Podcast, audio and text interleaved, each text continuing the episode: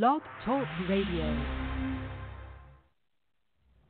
There's a direct relationship between having the businesses and being in prison.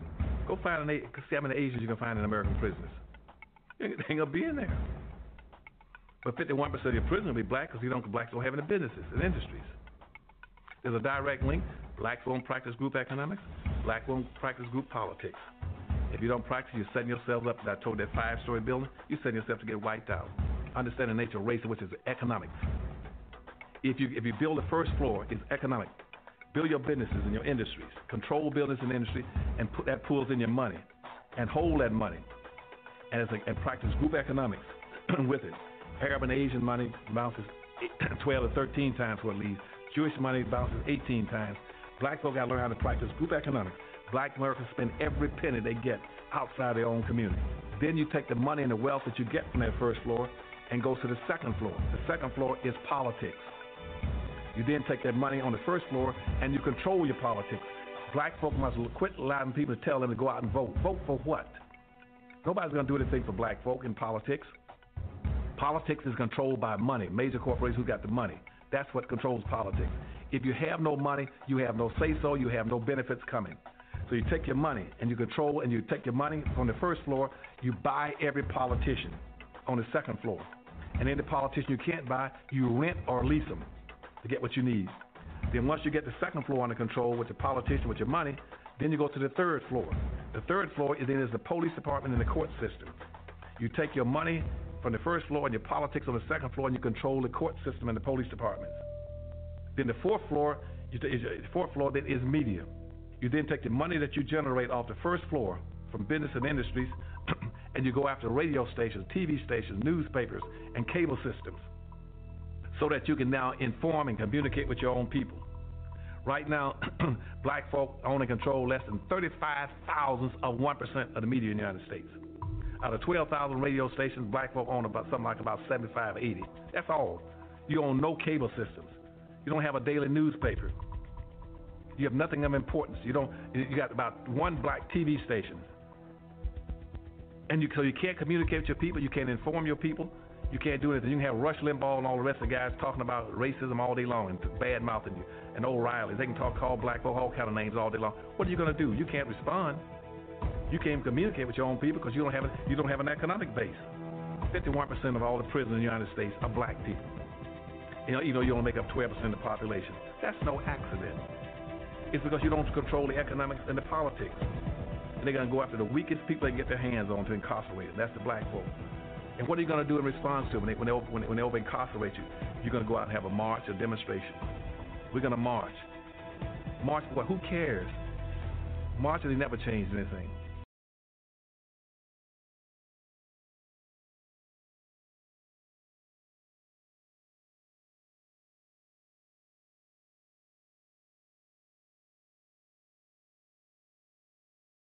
I know what you're thinking. How the heck does a 52 year old, over the hill milkshake machine salesman build a fast food empire with 1,600 restaurants at an annual revenue of $700 million? One word persistence. Prince Castle Sales. Hi, June. Ray, how's it going down there? Good. Swell. A lot of interest. We got an order. Six mixers. To anyone in particular? McDonald's. Care for a little tour? We wanted something different, and that's when my brother here comes up with one of his brilliant ideas. Orders ready in 30 seconds, not 30 minutes. Unique, original, there's nothing like this. It's revolutionary. It's exactly what it is. It's revolutionary. What is that? The Golden Arches. It's a way to make the place stand out. Huh. There should be McDonald's everywhere. Franchise the damn thing. Mr. Kroc. Franchise, franchise, franchise. McDonald's can be the new American church. And it ain't just open on Sundays, boys. I am flesh and I am bone. Rise up, ting ting, like glitter and gold. How can we be almost out of capital? Did you mortgage our home? We could lose everything. I want to renegotiate my lousy deal. I can't. Can't or won't? Ray. What? No! Oh, damn it. What you ought to be doing is owning the land upon which that burger is cooked. You're not in the burger business. You're in the real estate business. Franchise Realty Corporation. It's its own separate company. which puts it outside your purview. There's a wolf in the hen house. We let him in. When's enough going to be enough for you? Probably never.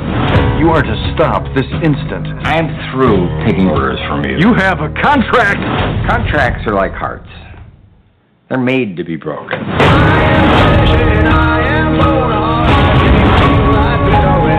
Business is war. It's dog eat dog, rat eat rat. I want to take the future. I want to win.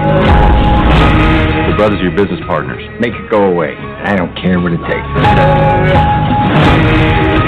That glorious name, McDonald's. I had to have it. You don't have it. You sure about that?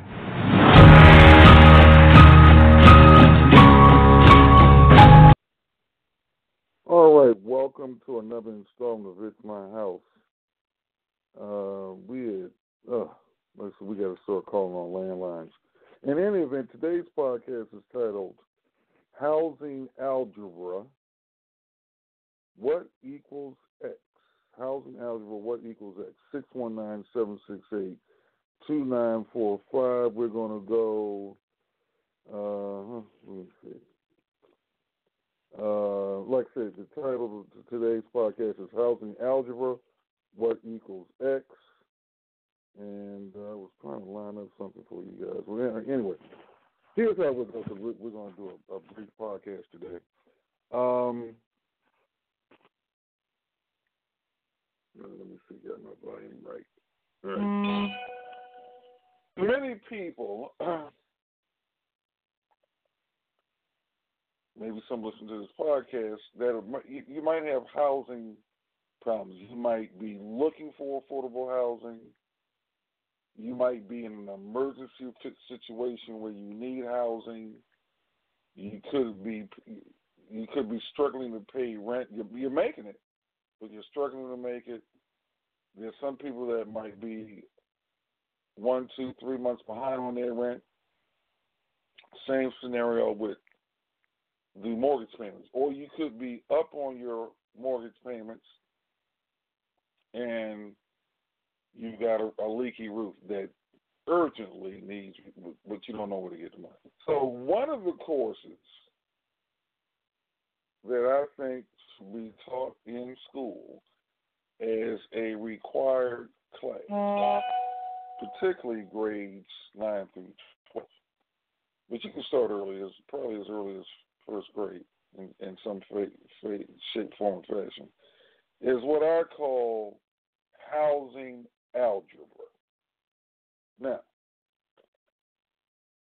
let me go to uh, online and get the definition, just a basic definition of algebra. Uh, let's see. All right, algebra. The well, let me get a. I like Wikipedia. Um, algebra. Uh, Arabic meaning reunion of broken parts. That's the, the Arabic meaning of the word algebra, defined as reunion of the broken parts. And that fits. If you're behind on a mortgage payment, rent payment, need emergency housing, they, there's something broken there. Uh, we're always in that state. So you need to, oh, wait a minute. Uh, gotta lower this sound. You need to rejoin things. All right. Um, I got a different definition here. All right. So the word means reunion of broken parts. Uh, is one of the broad parts of uh, mathematics. Um, I'm, I'm keep things real simple. Uh, here's the correct equation. X, which is the numerical, X plus 2, 5. Okay, what is X? If you know what X is, you can add 2 to it and then you get 5. Well, we can apply the, the same thing towards housing. that X might be different for different people. So let's say, and this is an example of housing algebra. If you've got, um, well, let's do something simple.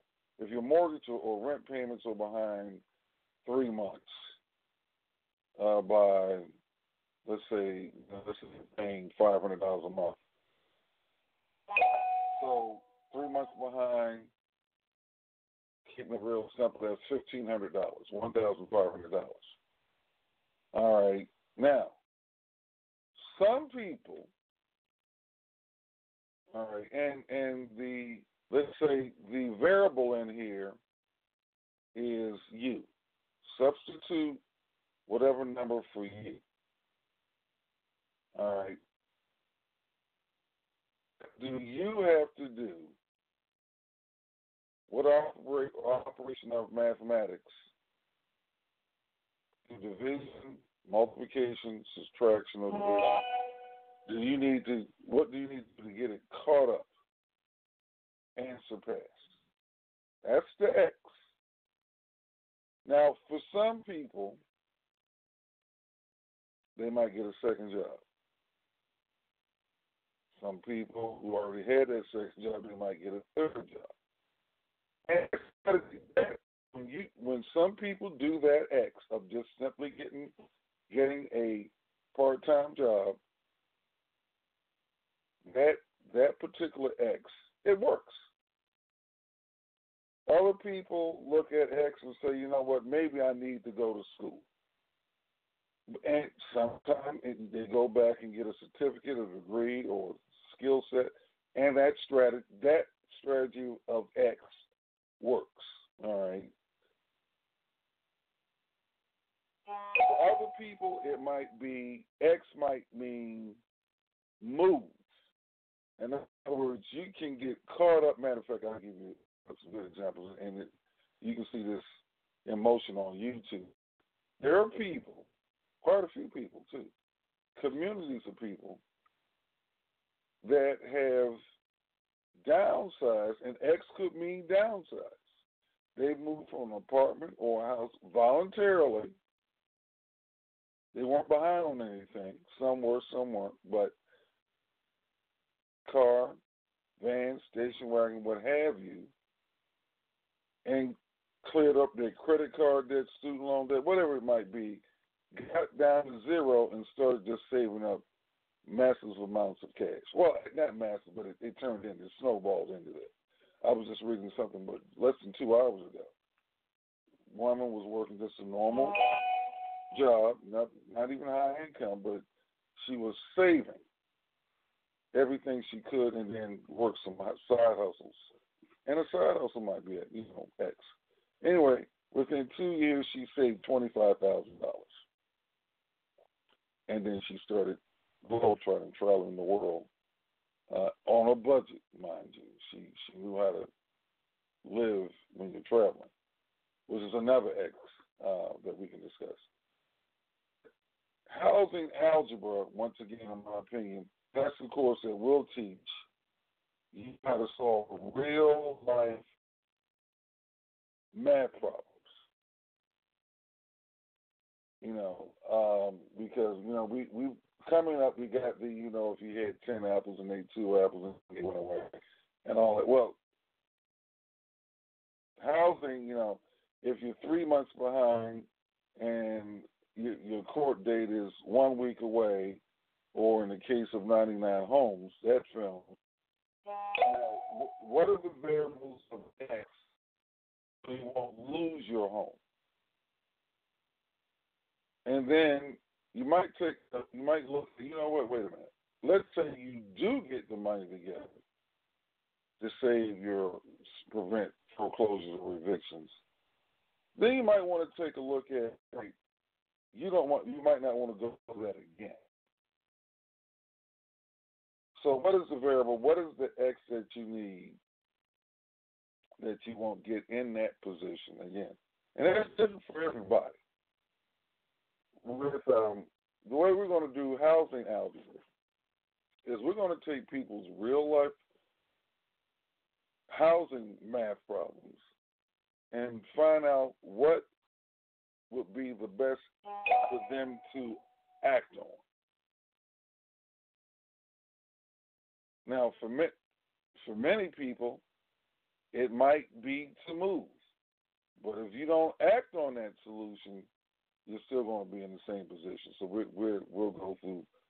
You know, once you get a solution, you need to act on it. All right, and like I say, it's different. Some people you can listen to some how people, and this is a great thing about the internet age. Um, you can look at how people solve problems, send them a note, network with them, and then solve. You know, you know, you don't have to reinvent the wheel. Just do what they did. For other people, that solution might not fit you for whatever reason right now. You know, moving in a car, van. Some people pitch a tent involuntarily. Other people do it like I think I mentioned last week. A lady with a house, a friend of mine, two children when they were young, had a house, but wanted to get ahead of the game. So what she did was her and her children camped in their backyard and rented out the house. That was her X.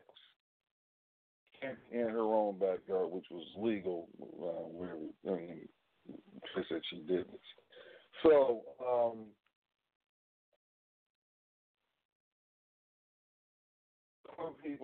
might be, you know, you might need a legal solution. Um, and then you got to calculate, okay, now with this legal solution, can I afford to pay an attorney? And let's say you don't have any money, or then if you had to learn it yourself, DIY, do it yourself. Then, because that that's why I got you with law a legal fees. I looked at, you know what, it's less expensive to learn this stuff, at least the, you know the basics, than to hire attorney. Now, if I do hire an attorney, because they, you know, or some legal mind, uh, it depends on what it's for. You know, research, okay. Somebody might have a, a expertise in particular niche that you know is worth paying for, or, or if you're in um, the legal thing so broad. But if you do hire an attorney, maybe that attorney has relationships that are worth their fee. You know, maybe they have a relationship with the district attorney or, or judges mm. or something like that. Um, and in that case, you know, you, you need to you be wise in how you, you utilize that. But anyway, so with housing algebra, um, our solution to X, or our variable, the X we use, or part of that, would be a move to an area that is sustainable. I live in an area where, let's say, your property taxes might be thousand, three thousand, maybe four thousand, even a thousand dollars a year, and you're struggling with that. You know, X in this case would be, you know, move to an area if you can. It might be 30 minutes to an hour away, maybe nine minutes away. Where your property taxes will probably be cut in half or even less.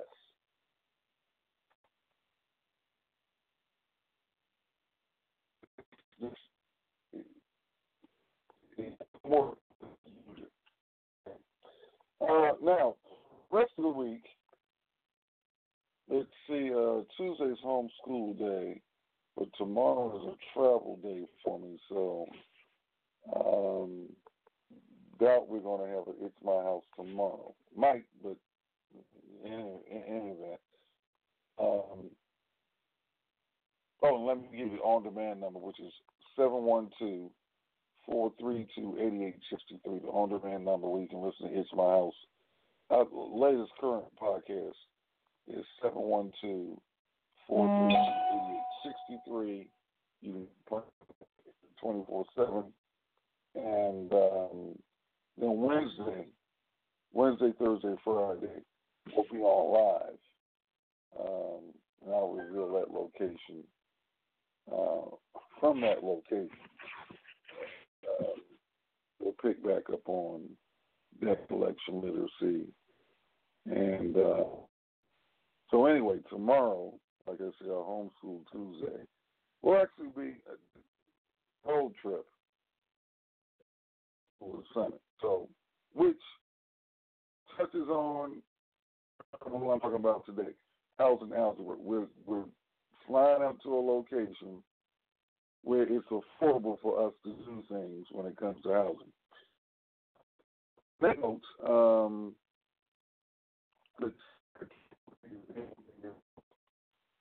um, today, um, let me see. Wait a minute, let me look through what we have here.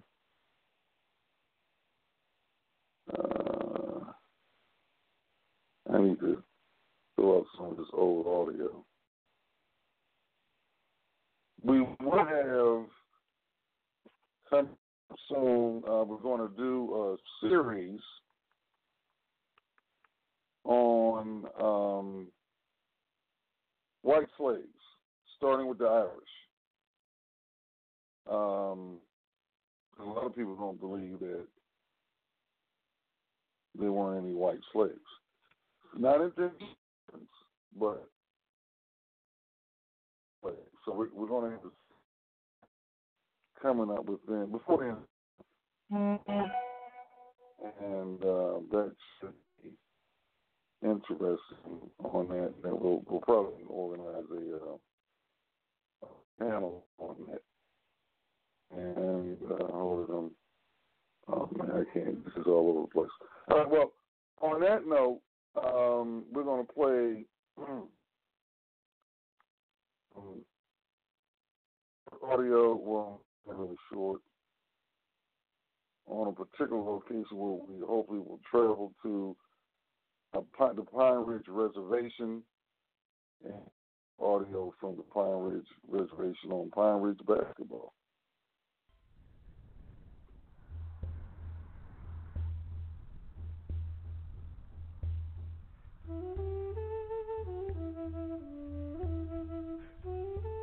Our spirit was broken there for a while when we were put on these reservations.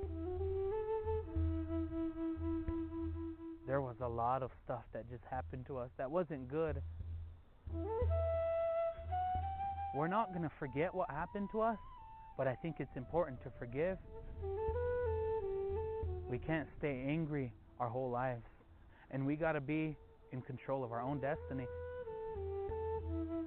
There are over 300 Indian reservations scattered across the United States, home to an estimated 1.8 million Native Americans. It was late September 2008 when Transworld Sport headed to one of the biggest, the Pine Ridge Reservation in South Dakota. Established in 1868 as part of the Great Sioux Reservation, it was here that arguably the single most brutal act of aggression by U.S. forces against this land's indigenous population took place. What came to pass at Wounded Knee has come to symbolize all the wrongs that were inflicted upon the American Indians. On the 29th of December 1890, it's estimated that over 300 Lakota Sioux were indiscriminately killed by the 7th Cavalry. The massacre of members of Chief Bigfoot's tribe happened as they were making their way across the plains to meet up with Chief Red Cloud, following the murder of Chief Sitting Bull by government agents. The massacre of Wounded Knee on the Pine Ridge Reservation remains one of the most barbaric and tragic events in U.S. history.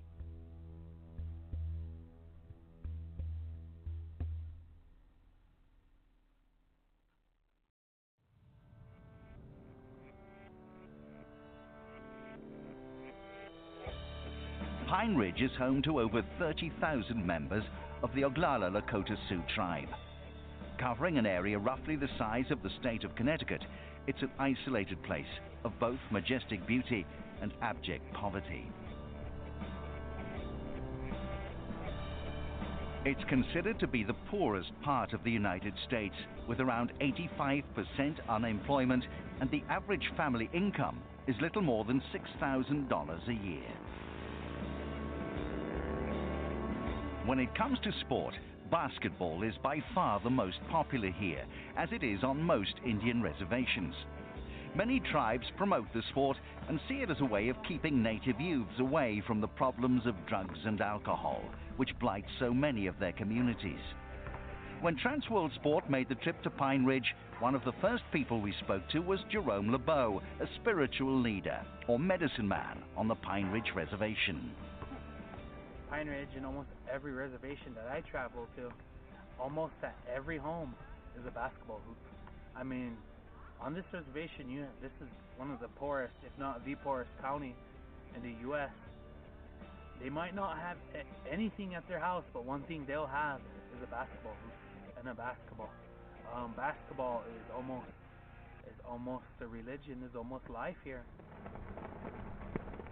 We discovered how the popularity of basketball had grown over the years as reservation teams became more and more competitive at the high school level. Red Cloud High School was founded on Pine Ridge in 1888 by Jesuit priests at the request of Chief Red Cloud, who saw that his people's traditional way of life was coming to an end.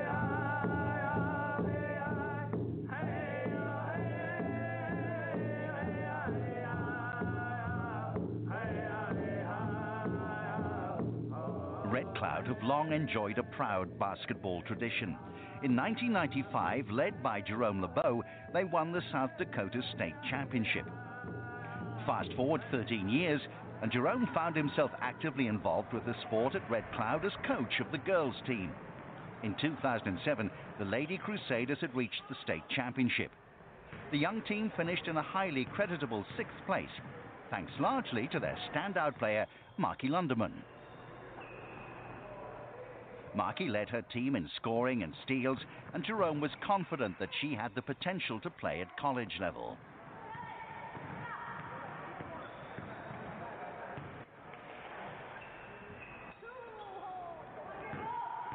She's one of the top 10 players in the state right now.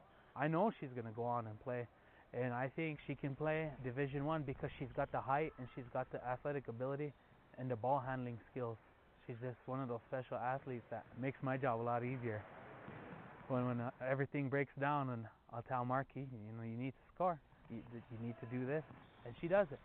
And a lot towards the end of the season, I didn't have to say it. She just knew what she had to do. Marky had begun playing the sport in her formative years. I started playing basketball whenever I was five. Basketball is by far the popular sport on here. You drive through Pine Ridge and anywhere, and you'll see everyone playing basketball. It's pretty much what people do when they have nothing else to do besides go to school and do homework. They're usually out there playing basketball, having fun. Transworld Sport learned how a large number of the pupils at Red Cloud traveled huge distances to attend school every day. A 100 mile round trip remains the norm for a lot of students. For many, a big incentive in attending is the opportunity to play organized basketball on a regular basis. As well as excelling in the sporting arena, Marky was also gifted academically. If she wasn't to secure a college scholarship as a result of her talents on the court, the teenager hoped that she could do so thanks to her grades. I want to go off, go to college, get a good education, and just be a role model to the young ones here. So I'll probably miss my family and friends, but I see myself staying away for a while, then maybe coming back and starting my own business or something. Home for Marky was about an hour's drive from her school. Let's go. The youngster told us all about her family's proud heritage and how she was descended from Chief Crazy Horse, the legendary Sioux warrior. It was at Marky's home where we met up with another talented teenage basketball player, a young man by the name of Carl Swallow. In 2007, Carl had been a key player on the Red Cloud team, which made it to their first state championship in 11 years. The tournament took place in Sioux Falls, over 350 miles from Pine Ridge.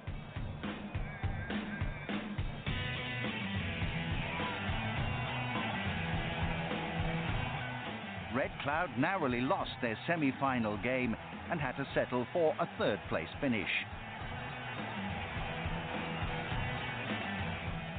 At the time of our visit, the boys' team was coached by Matt Raymer.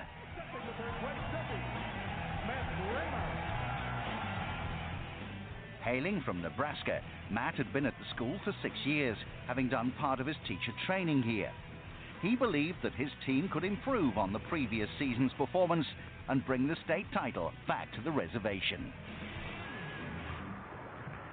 On this year's team, when they're young, we, we had a lot of seniors graduate last year, but I feel like talent-wise, that, that we're as good as any team that we've ever had. And Matt had particular praise for his star player, Carl Swallow. Carl's an extremely strong kid, you know, physically strong. His skill set, along with his strength, make him really tough to guard, or you know, allow him to do a lot of different things on the basketball court. You know what I mean? And we, and we played at a lot of different places, and we haven't really seen anybody that's been really, you know, able to stop him consistently. You know, because he can shoot and go to the hoop, or you know, makes his team better. He just, he's just a really good player. On Pine Ridge, as on the reservations throughout America, the great warrior chiefs of the past are still revered. For the young men on the 2008 Red Cloud team, that warrior spirit manifested itself every time they stepped onto the basketball court. In the past, there was a lot of tough warriors like Crazy Horse and Sitting Bull, Red Cloud. Today, it's like it's how we imagine ourselves going onto a basketball game and competing, battling against other schools. It's like trying to get the victory, get the job done. Like Marky, Carl was also attracting the attention of a number of colleges. In the US, Native Americans still represent less than 1% of students attending colleges. Many talented Indian high school basketball players have all too often found the transition from reservation life to city living tough. If you're an inner city kid, if you're inner city inner city black youth, you know, and you go to college and you're from Chicago and you go to school somewhere else and a kid comes from LA, you have similarities, you know, in your life if you're both from the same kind of setting. Now, if you're a native kid from the reservation and you go to school at, at a, at a Division One school, chances are there might not be any other native kids at all in the whole in the whole college, let alone in the you know in the basketball team. So I think that you're really really alone. You know, I mean the things that you're used to and things that you know, you know, especially from being from the reservation, aren't here. We left Pine Ridge confident that both Carl and Marky would secure college basketball scholarships, and so it proved. Carl went to a college in Nebraska, and Marky graduated from a college in Wyoming with a degree in business administration. She's now back living and working on the reservation, serving as an inspiration for youngsters to take charge of their own destiny and realize their own hoop dreams. Basketball is our escape. That's our way of uh, showing ourselves, our skill. It's one of the few things we have going on this reservation is basketball.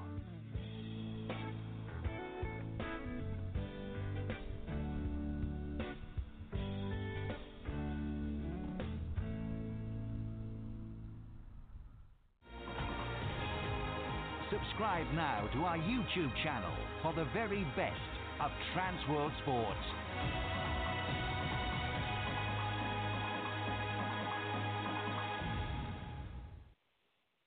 And we'll take, matter of fact, uh, one of our housing algebra uh, road trips uh, to that specific uh, reservation. Now, as I opened up the podcast earlier, housing algebra, that's one of the classes that um, I think most people probably not even heard of the term housing algebra.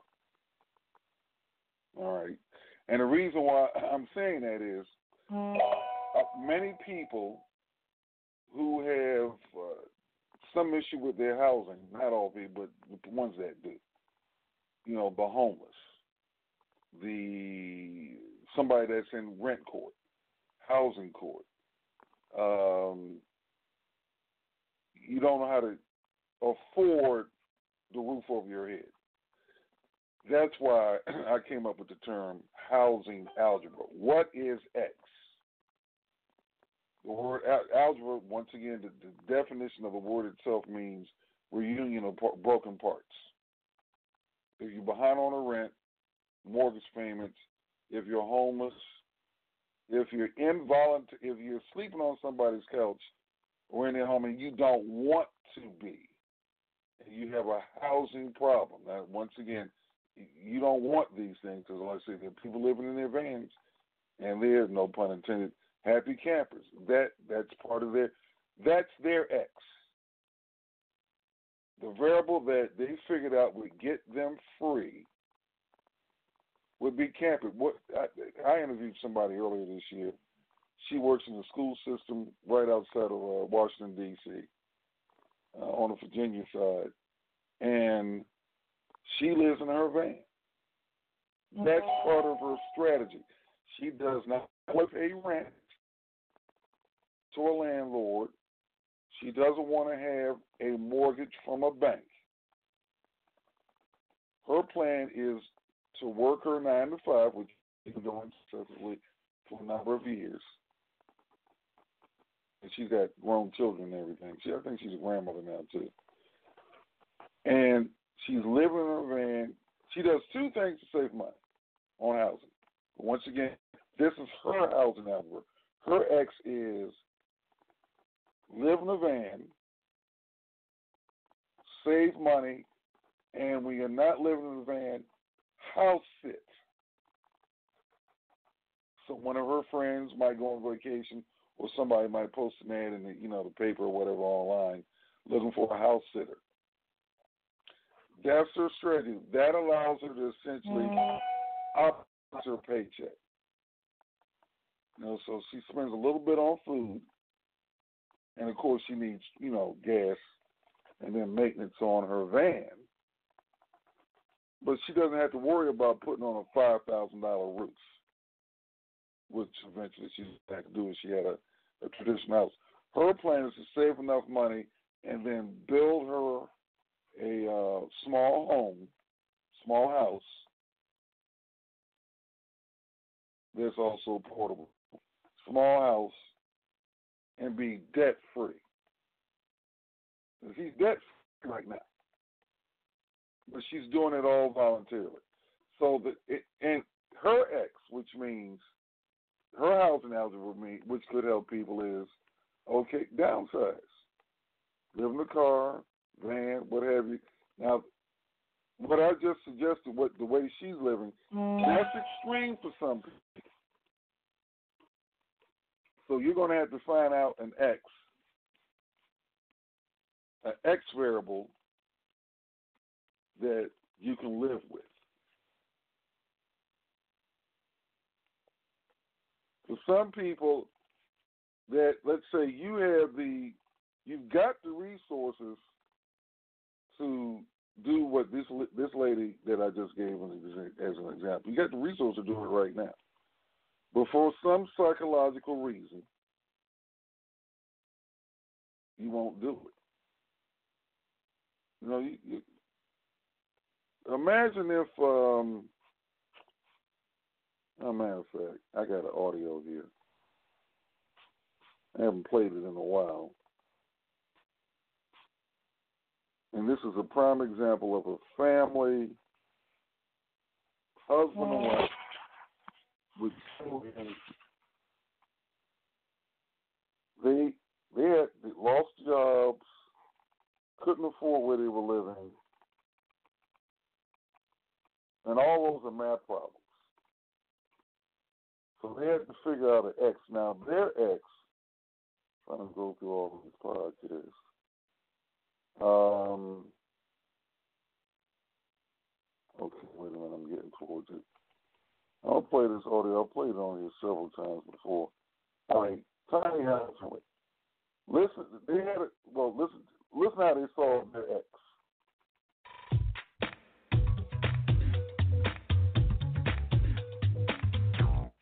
Imagine living in a space that measures a mere 168 square feet, more than 14 times smaller than the average American home.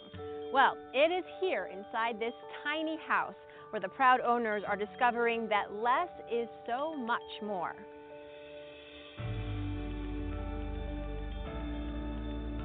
Well, in the past year, we've managed to save everything that I earn. We use my husband's income for our living expenses, and um, I've been teaching public school, so that's about $3,000 a month that we've put in the bank this year. Hari, her husband Karl, and their two young kids, Archer and Ella, recently celebrated their one year anniversary in their tiny house. After losing their 1,500 square foot home to financial struggles, the couple took matters into their own hands. Literally, they built this space themselves with just $13,000 in materials. Their goal? To become debt free and save enough to one day build a new home, mortgage free. And so far, they're right on track.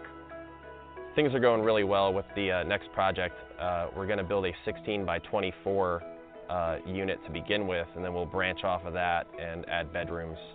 You may remember seeing this family on The Anderson Show earlier this year, where I joined them on stage.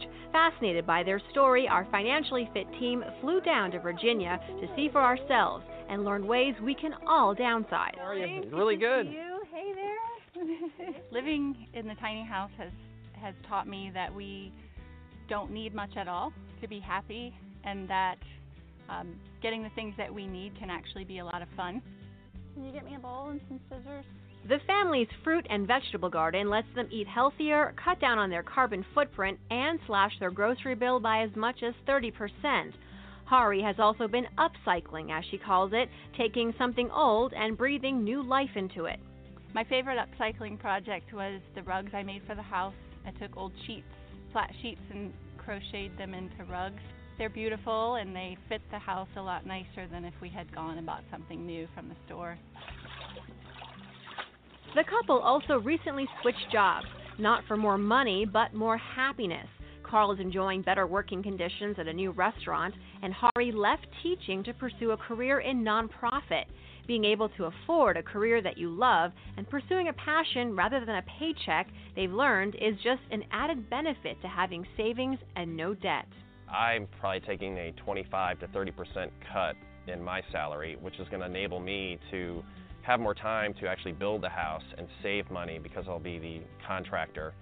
It's really a great feeling to be able to make a decision like that, not based on money, but based on what we want to be doing with our time.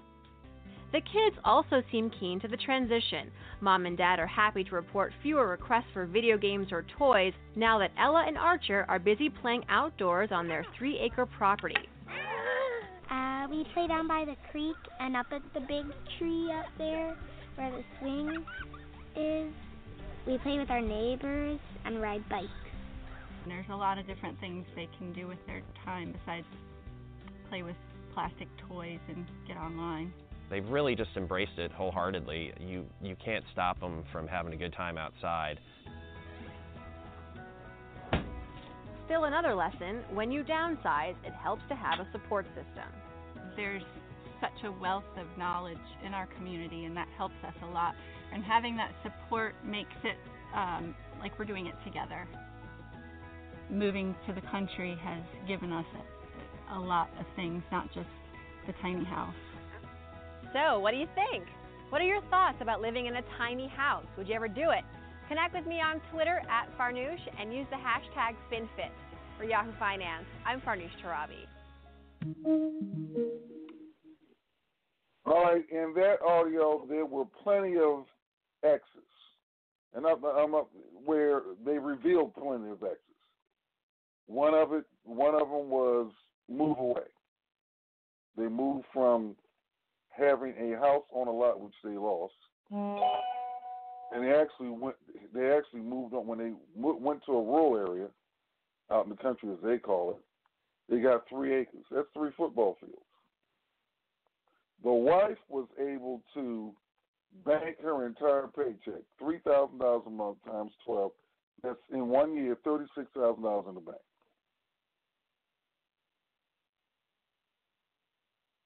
That's an X. So we'll be having uh, off online as well as um, offline demonstrations of X's. But like I said, for people that are looking for solutions, play that audio again. Uh, you can go online on YouTube and type in Tiny House Family. They probably got a, a, a bunch of videos now on YouTube. Um, or you can call 712 432 8863. This is the number for on demand. You can hear this live stream again where you can play that part. Because you can press 7 and 9 and it goes back and forwards and you can play that over. But they had a lot of solutions and a lot of X's. So that's why I call it housing algebra. What is X? Your X that'll free you up financially might be something in what they they said. You know, because some people think, well, if I can only earn more money, and you end up mm-hmm. earning more money, and you're still struggling. The interesting thing that I find that one of the interesting things that they did with their housing algebra was because a lot of people come, they keep on running into the same problem. Instead of what they did, instead of going to a more expensive place or staying in an expensive place, they moved to a rural area where less really is more.